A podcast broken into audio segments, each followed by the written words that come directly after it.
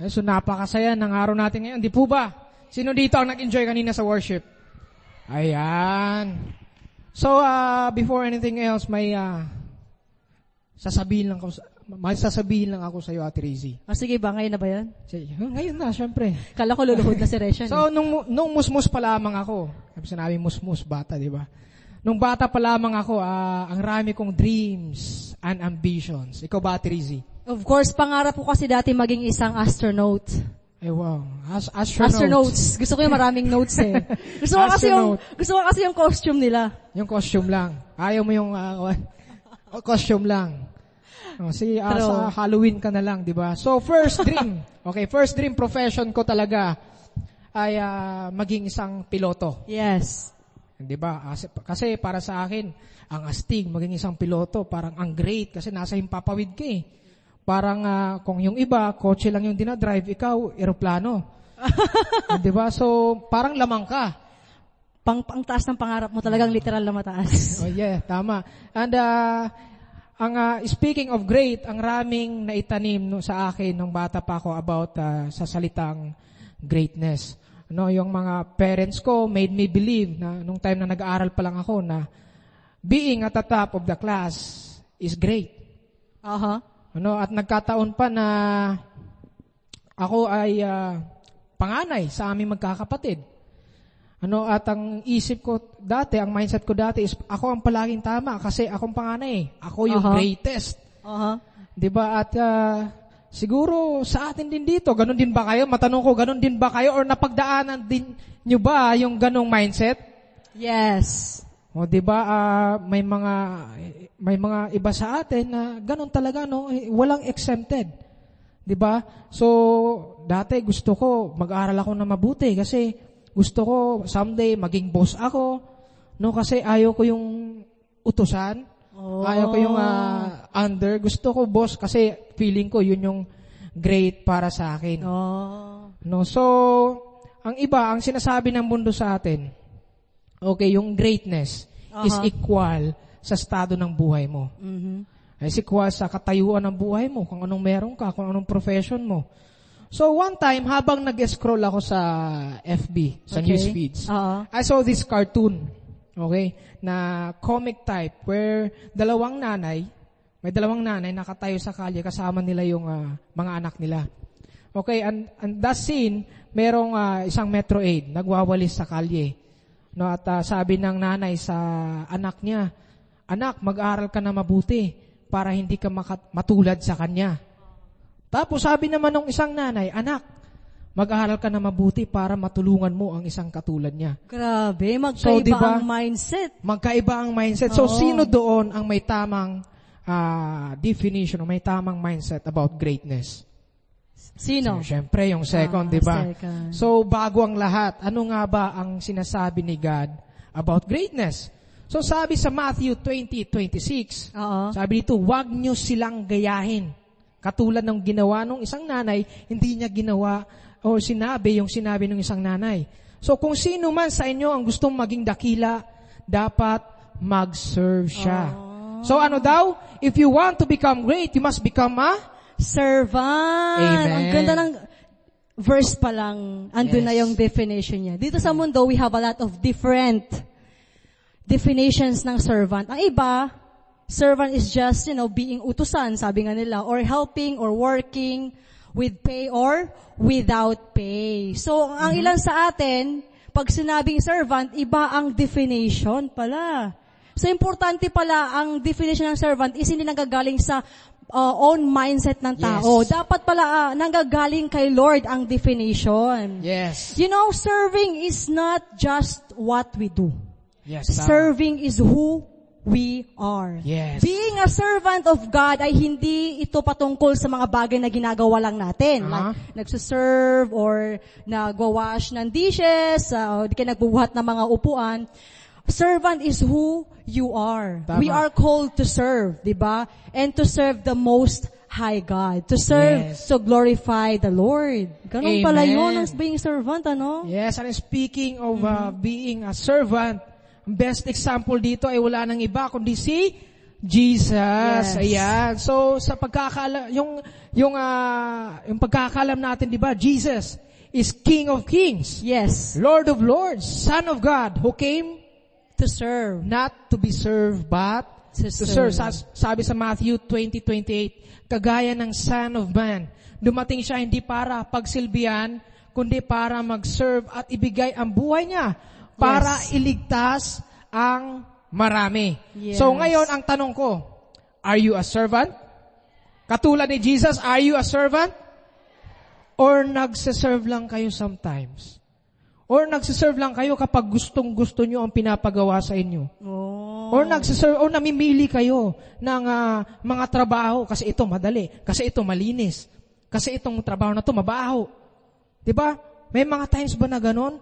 No? Becoming a servant starts with a change of mind. Sa Amen. mind. Nag-uumpisa lahat, sabi sa Philippians 2, 7 to 8, Aha. Instead, sabi dito, si Jesus ang tinutukoy dito. So instead, ginive up niya lahat ng meron siya at namuhay na isang alipin. Oo. Pinanganak siya bilang tao.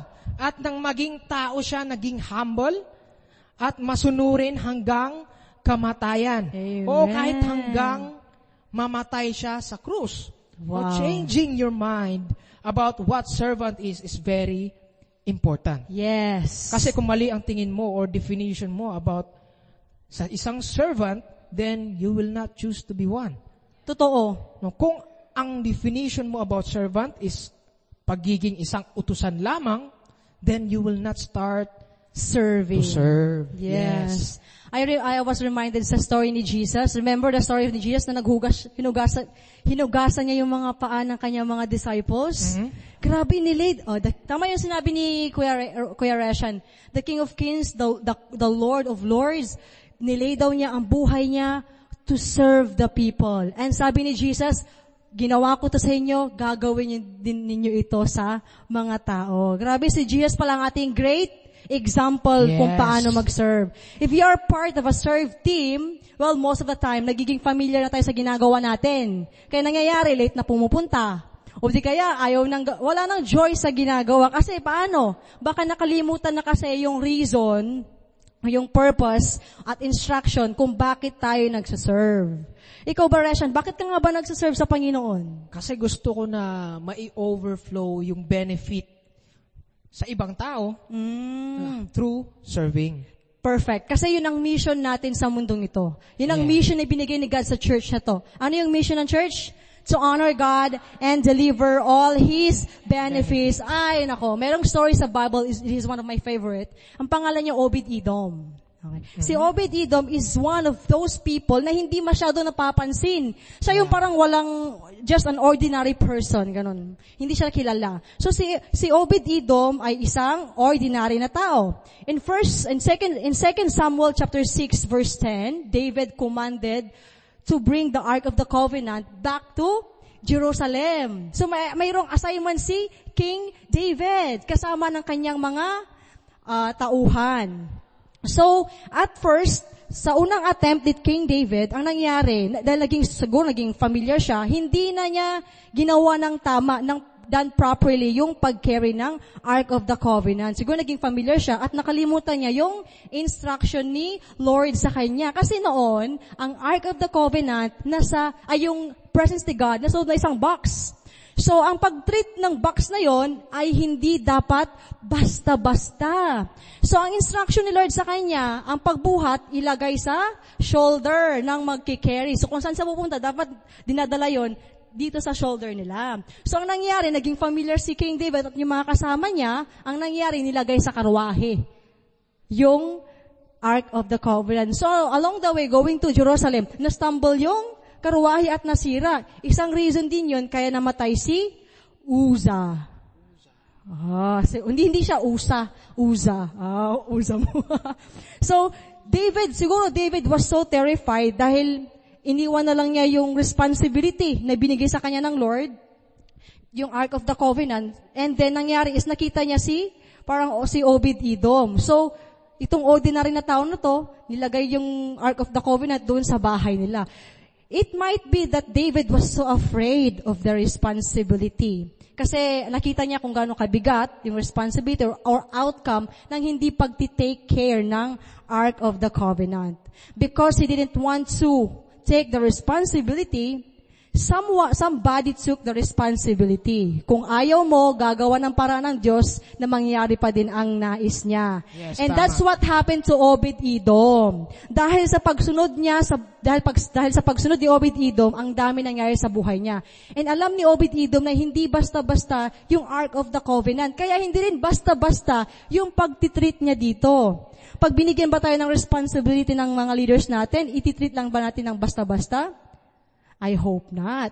We take it ng hindi basta-basta. Yeah. So, fast forward, dahil sa ginawa ni, ni Obed-Edom, dahil sa kanyang quality service, na-bless siya at ang kanyang buong sambahayan. I-fast forward natin sa First Chronicles, because Obed-Edom and his family were greatly blessed. Noong nag-appoint si King David, ng mga priest, worshippers, at kung ang mga treasurers doon sa Jerusalem, si Obed-Edom at ang kanyang buong pamilya, alam mo ba kung ilan sila? 68 ng kanyang buong relatives nagkaroon ng mga position doon sa Jerusalem. Grabe ang kan... Dahil sa pagsunod niya, hindi lang si Obed-Edom ang na-bless, but ang kanyang buong sambahayan at ang kanyang buong next generation. Wow. At ang, ah, ang maganda dito, Ate Rizzy, si Obed-Edom, tulad nga ng sinabi mo, insignificant. Kumbaga sa, sa world natin today, sa panahon natin today, nasa backstage lang siya. Yes. So, walang nakaka-recognize sa kanya. Siguro Oo. may mga times na hindi siya nabibigyan ng words of affirmation, but still, naging faithful si Obed-Edom That's sa right. pag-serve. The attitude matters kasi. Yes. And the character, di ba? Yes. And take this note, being a servant is the pathway to greatness. That's right. Marahil iba sa inyo dito, ha? Servant? Pathway to greatness? Di ba? Kasi sa mundong ito, ang ah, dinidikta sa atin is magkahiwalay yung ah, servant at great. Di ba? Oo. At ah, we must remind ourselves palagi na we don't we don't do the ways of the world in God's kingdom. Yes. Amen. Amen. At balikan po natin ang verse kanina wherein si Jesus mismo ang nagsabi na if you want to be great, become a servant. So bakit ganun na lang kalakas ang loob ni Jesus na mag-command ng ganito? Because He Himself, sinet, sinet niya ang sarili niya as an example when it comes to serving. yes. Di ba? Sino ba si Jesus? Imagine, siya ay Diyos, King of Kings, That's bumaba right. sa lupa at nagkatawang tao para ano? Para ba maghari-harian? Di ba? Hindi. He came to serve us. Yes. Bakit ganun na lang ang heart ni Jesus? Na to serve at turuan tayong mag-serve. Because gusto niya na ma-experience natin yung benefits of serving. Oh, may kwento na naman ako dito. Kasi naalala ko, isa sa, isa sa, isa sa good example dito is yung story ni Rebecca. Do you know Rebecca? Si Maring Rebecca, kaibigan ko. So, si Maring, Maring Rebecca ay siya ay napangasawa ni Isaac. Kasi si Abraham, tinawag niya ang kanyang servant at nagpahanap ng mapapangasawa ni ni Isaac. So habang naglalakbay si ano si servant, dadala yung mga regalo. Nagpray si ano, nagpray si servant. Sabi niya, kung sino ang magbibigay sa akin ng tubig, at saka sasabihin niya na, pati yung mga kamelyo mo, paiinumin ko. Lord, siya na yon. So hindi pa siya tapos na nagdadasal, may dumating na mga ano, mga girls. Wow. mga girls. Gabi yun ha, evening yun, mga girls. So nag, ah, papunta sila sa well, sa balon. Tapos ngayon, itong servant, na hook siya doon sa isang, sa isang babae. Maganda daw, maganda, maganda daw siya. Maganda siya, long hair, gan. Beautiful woman, yun na, na-describe sa Bible. And then, inalo, ah, nagtanong siya, pwede bang humingi ng tubig? Oh, sabi nung ate girl, Sure, why not? Oh, 'di ba? So nagbigay ng ano, ng tubig. Habang umiinom yung servant, sabi nung ah, babae, kung gusto mo, sir, pati yung mga kamelyo mo paiinumin ko eh. 'Di ba? So ginawa nga nung ah, babaeng 'yon. So para mas ma-picture natin yung story, panoorin natin 'to. Ako'y tagapaglingkod ni Abraham. At ako'y nautusan niyang maglakbay at maghanap ng mapapangasawa ng kanyang anak at nag-iisang tagapagmana na si Isaac. Ako'y narito na sa kanyang lupang tinubuan. Ako'y uhaw na uhaw na. Panginoon, naway maging successful ang paglalakbay ko ngayong araw na ito. Kung sino man sa mga naggagandahang binibini ang magbibigay sa akin ng tubig upang aking inumin at mag-aalok na painumin ng aking mga kamelyo nang hindi ko sinasabi, ay siya na. Siya na. Siya na. Siya na ba? Miss, miss! Yes, ginoo? Pwede ba ako makahingi ng tubig? Ako'y uhaw na uhaw na. Sure, ginoo. Wait a minute. Ito na, ginoo. Salamat. Lord, siya na ba? Kung gusto mo rin ginoo, pwede ko rin painumin ang iyong mga kamelyo. Talaga? Yes. Sige, sige. Okay, camels, here I come.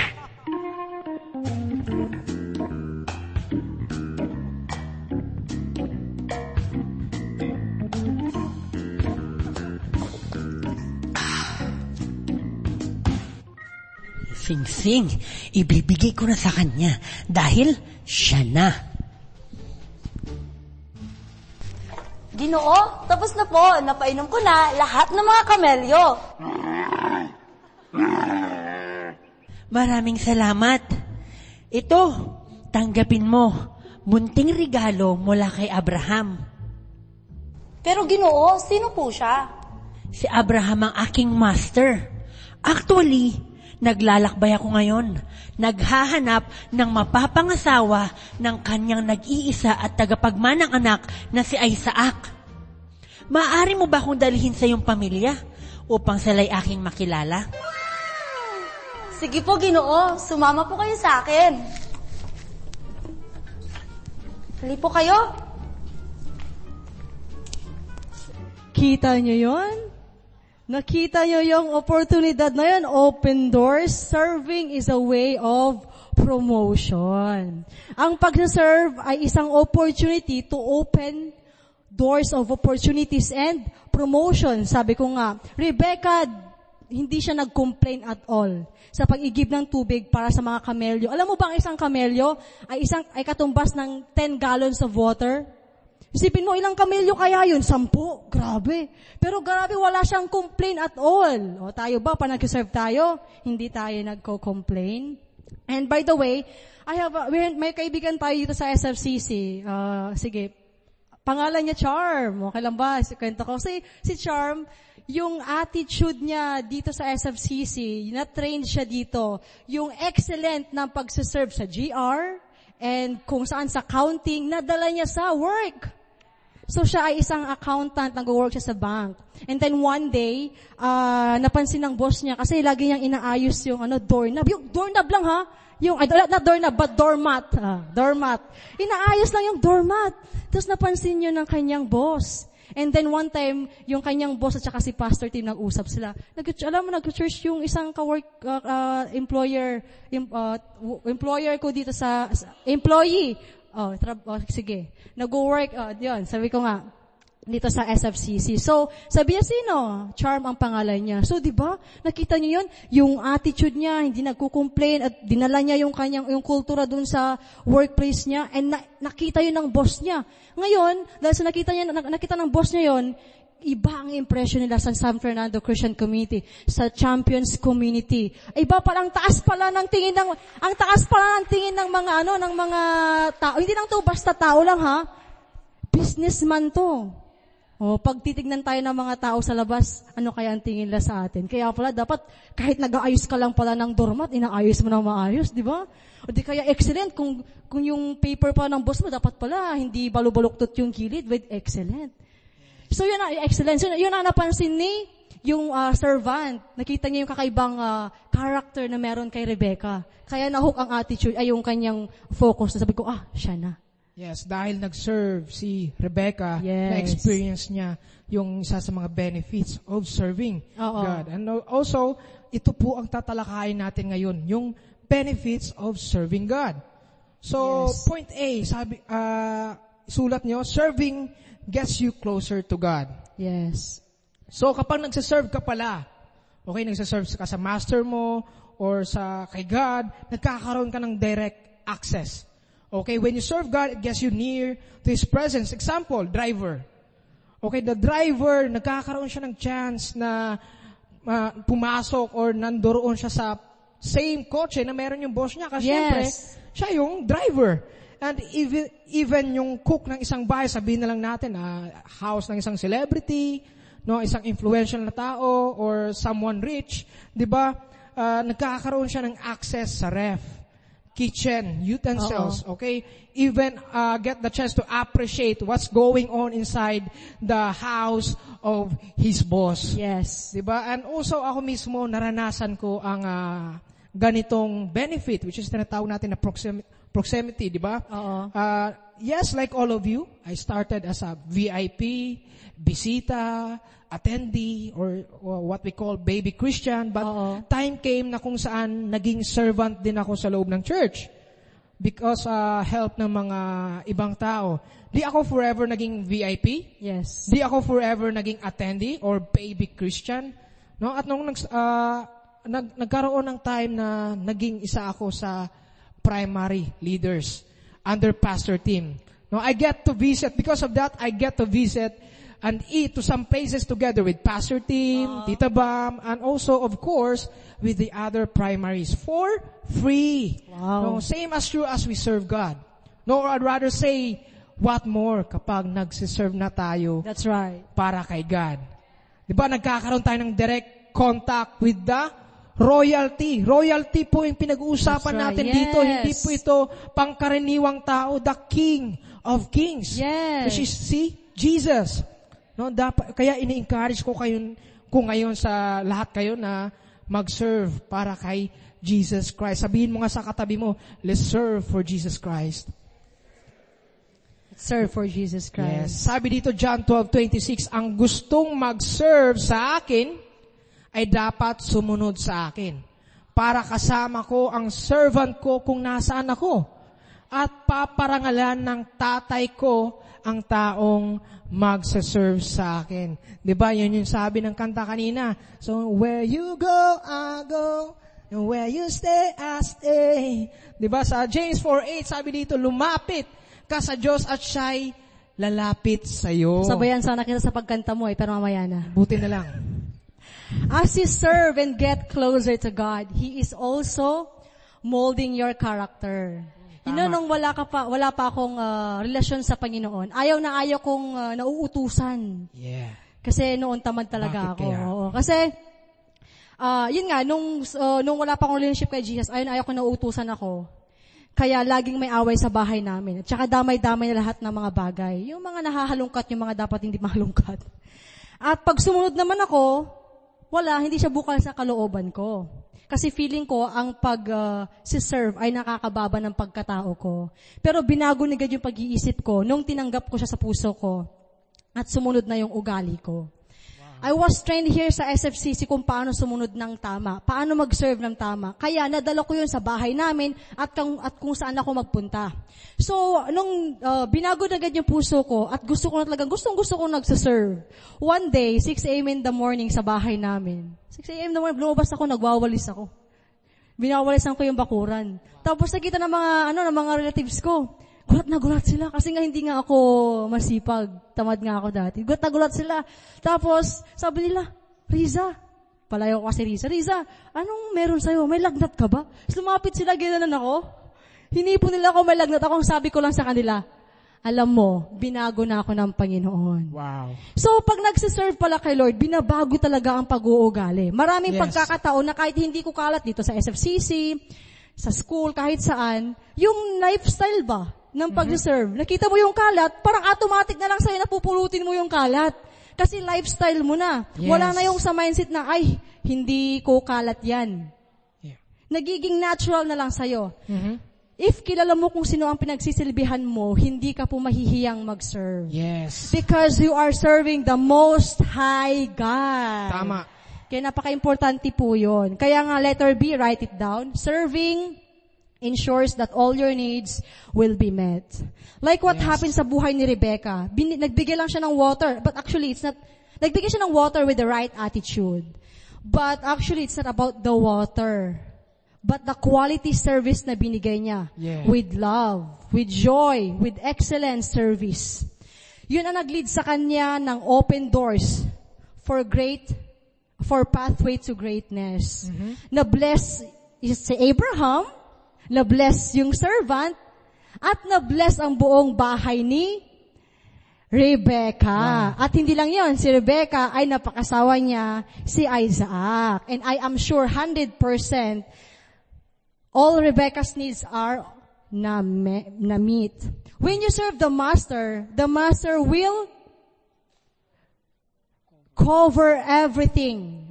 Cover everything. Sabi, when you serve the master, the master will cover everything. And when you build his kingdom, he will build yours also. Kaya nga sabi sa Matthew 6.33, pero higit sa lahat, unahin niyo ang kaharian ng Diyos at ang pagsunod sa kalooban niya. At ibibigay niya sa inyo lahat ng naisin ng iyong kalooban. Nung sumunod, sumunod ako kay God at nag-serve sa Kanya 18 years and counting, ang dami ko pong natutunan. At ang daming pagpapala ng Panginoon sa buhay ko.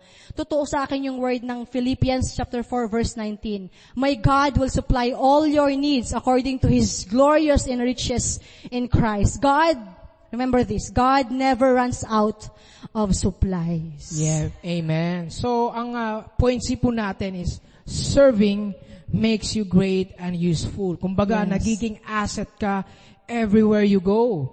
Kaya sa workplace, sa ibang tao, sa buhay ng mga kapatid mo or kaibigan. So, taas ang kamay dito sa mga nagsaserve na dito sa church. Ayan. Wow, so, pang- agree ba kayo kapag sinabi kong ang mga natututunan nyo dito ay nai-apply nyo rin sa labas?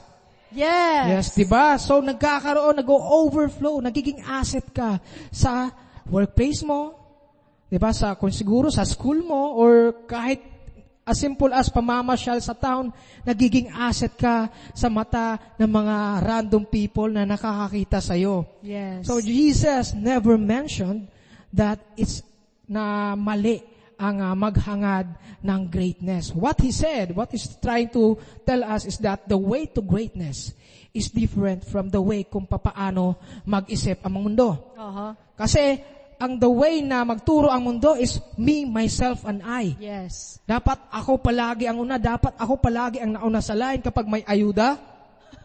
'Di ba? Dapat sa akin yung pinakamalaking slice ng pizza. O dapat ako palagi ang ah, na nasa limelight.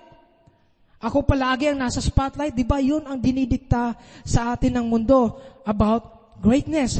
Pero iba po ang strategy ni Jesus. Yes. Uulitin natin Matthew 20, 26 to 27. Sabi dito, huwag niyo silang gagayahin. Ano ang, ano ang hindi natin gagayahin? Yung ways, yung pamamaraan ng mundo. Kung sino man sa inyo ang gustong maging dakila, or maging great, dapat mag-serve siya. Yes. At kung sino man sa inyong gustong mauna, ay dapat maging alipin nyo. So serving makes you great and useful because as you serve God, you will experience open heaven. So anong Yes. itsura ng open heaven? 'Di ba? Parang nagraragasang pagpapala, Yes. endless. No, maraming opportunities. 'Di ba marami dito sa atin when they start serving in the kingdom of God, they start to discover yung mga skills nila at nahasa pa ang mga ito when they're using it to glorify and uh, to advance the kingdom of God. Yes. Opo, at isa po sa mga taong yun ay, syempre, ako. ba? Ako ay ah, nag-benefit din sa dahil sa pagsiserve ko kay God. No, when I came here sa La Union, I never thought na mai-involve ako or mai-connect ako sa isang church family, Christian family. Ang alam ko lang noon is pumunta ako sa La Union, all the way from Visayas to continue my studies or pag-aaral sa architecture. Oo. So, nais, nasa isip ko noon is study, study, study. Wala nang iba. Study, study, study lang. Hanggang someone invited me sa Champions Community. Oo. Little did I know that God has a better plan for me. So, ano ba ang better plan ni God? Ano ba ang mas better sa study, study, study? So, sabi ni God sa akin, to serve. Serve, serve, serve. So, paano naging bitter? Ang bitter tuloy. paano naging better? paano naging, paano naging better ang Yes, Dong. ah, serve, serve, serve kesa sa study, study, study. So, ganito ang nangyari. No, sa pag-greet, as simple as uh, greeting yung mga VIPs natin, nahasa ako sa pakikipag-socialize. Wow. So may time din na nag-serve ako through washing the dishes at nahasa yung patience ko. No, alam mo yung tipong uh, naghuhugas ka ng plato, tapos mamaya-maya may darating para mag-aabot ulit. Yung patapos ka na. 'Di ba? So mahahasa talaga yung patience mo, yung tipong uh, mapapasmile ka na lang, gaganon ka na lang sa sa nag-aabot, 'di ba? So ang ang maganda pa doon, yung patience na yon, hindi ko It's lang siya hindi lang siya naiwan dito. Nag-remain dito ngunit na idala ko sa sa bahay namin. Wow. No, at marami pang iba yung tinuro sa akin ni God.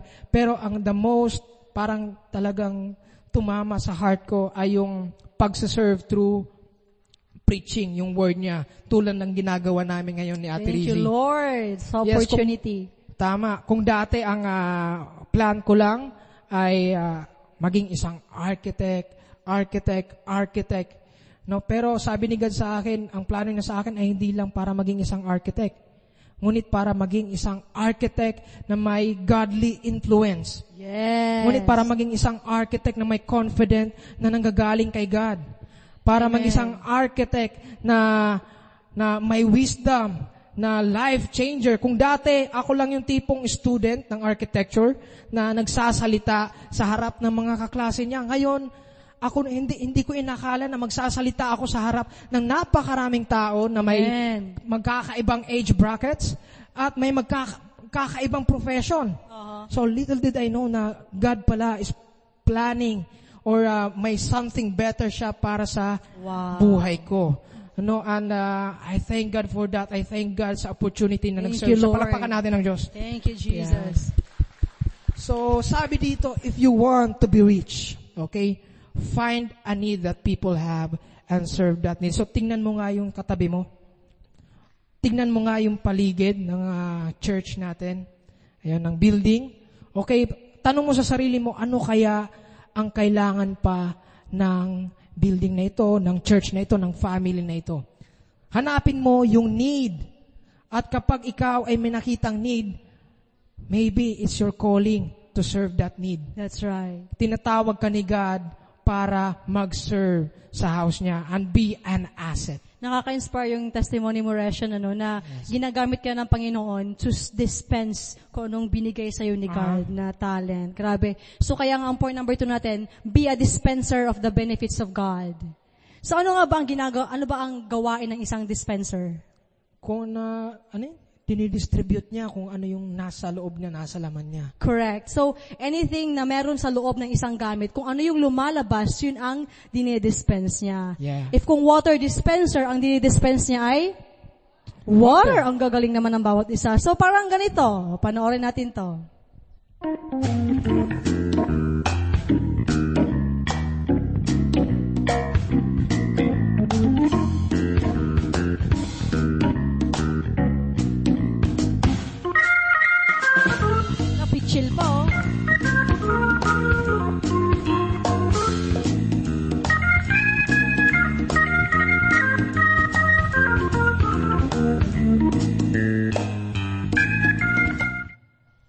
Nakita nyo yon? So, yung, yung ginagawa ng dispenser, nagde-dispense lang siya ng water. So, ano bang dinidispense natin?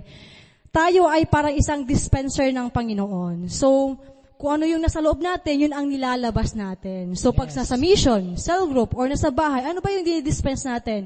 Dinidispense natin yung love ni Lord, yung word ni God, yung goodness ni God sa buhay mo. May isa akong ka-cell group sa cell group na mga nanay. Isang nanay, lagi siya nagsishare ng pagkain niya. Sa tuwing umaaten siya ng cell group namin, lagi siyang may dala. So one time, tinanong ko, bakit po kayo nagdadala ng pagkain?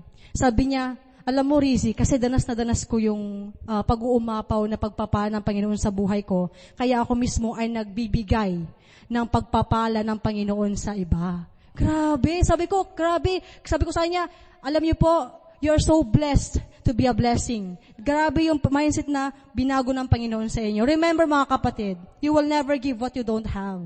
Yes. You need to experience, we need to experience and enjoy first yung benefits ng Lord sa buhay natin. Para Tama. madali na lang po siyang i-share sa iba. Para automatic na lang siya mag-overflow sa buhay natin. Yeah. Noon, nung nagsisimula pa lang ako sa SFCC, ako yung unang naging kristyano sa aming magkakapatid. Grabe yung pinagdaanan ko din noong time na yon. Hindi madali yung pinagdaanan ko. But the guidance ni Lord and ng mga leaders ko dito sa church, naranasan at nararanasan ko ang goodness ni God sa life ko. I enjoyed and experienced the benefits of serving God. Kaya ngayon, kung ako ay nagsiserve lang noon, at hanggang ngayon, ngayon naman yung mga kapatid ko ay nagsiserve na sa Panginoon. Wow. Grabe, alam mo, yun yung prayer ko, si Iria, hindi po singer si Jamela, nagtuturo po yan. Sa kapatid ko, ambassador of Christ. So, nagsiserve sila kay God. So, wala pala imposible, ano? Yeah. Pag once, kung anong meron ka from the inside out, at yun ang nilalabas mo, binibigay mo sa iba, yung uh, yung right attitude, yung love ni Lord, hindi na lang siya mahirap na makikita mo yung mga pamilya mo, buong pamilya mo, si save. Because sabi tama. sa word ni God, di ba, as for me, and my, My household, house. my whole household will be will be serve, will serve, will serve, di ba? Will yeah. So, sabi nga sa Matthew chapter 23 verse 12, kung sino man ang nagmamataas ay ibababa ng Panginoon. Pero ang mga nagpapakumbaba siya ay iaangat ng Lord. Kaya today, um, we are challenging you to let's go back to serve God. Yes. Kung matagal ka nang namamahinga, or Grabe hindi naman. nagsiserve, Namamahinga. Ah, hindi ko naman sinabing, you know, yung parang matagal ka nang hindi nagsiserve sa Panginoon, let's join a serve team. I think it's high time to, sa bawat isa, to serve the Lord. Yes, tama. Kaya ang pinagsisilbihan natin is the Most High God. And uh, when we when we serve God, marami ah, marami kang may experience. Name it. Ang dami mo mara, ma, ano, may experience saka mababago sa buhay mo. So kung hindi mo pa alam kung ano yung mga serve team, siguro panoorin natin to para may idea kayo. Jesus came not to be served. He came to serve and give his life as a ransom for many. I am a servant of God. This is my calling. This is who I am. I serve not to please the people. I serve not to be famous. I serve to bring back the glory to God. I found joy, happiness, and real satisfaction in serving God. Serving God is not an obligation. Serving Him is a privilege and an opportunity to tell the world that He is good. He loves me and I serve because I love Him. My work in the Lord is not in vain. He is so proud of me. He said, well done, my good and faithful servant. I am a servant of God. This is my calling. This is who I am and this is why I serve. So how about you? Where do you plan to serve? Paki, paki-pause, paki-pause.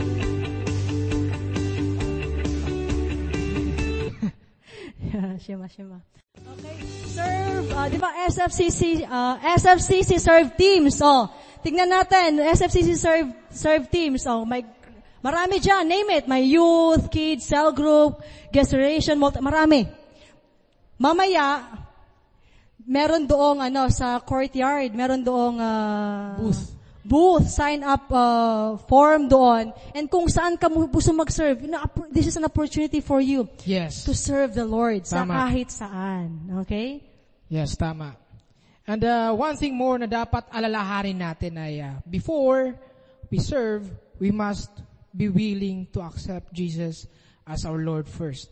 No, because because we can serve Him if we don't accept Him as our Lord. Yes. Diba? And aside from that, we must also accept yung service na ginawa niya sa cross para sa atin pong lahat.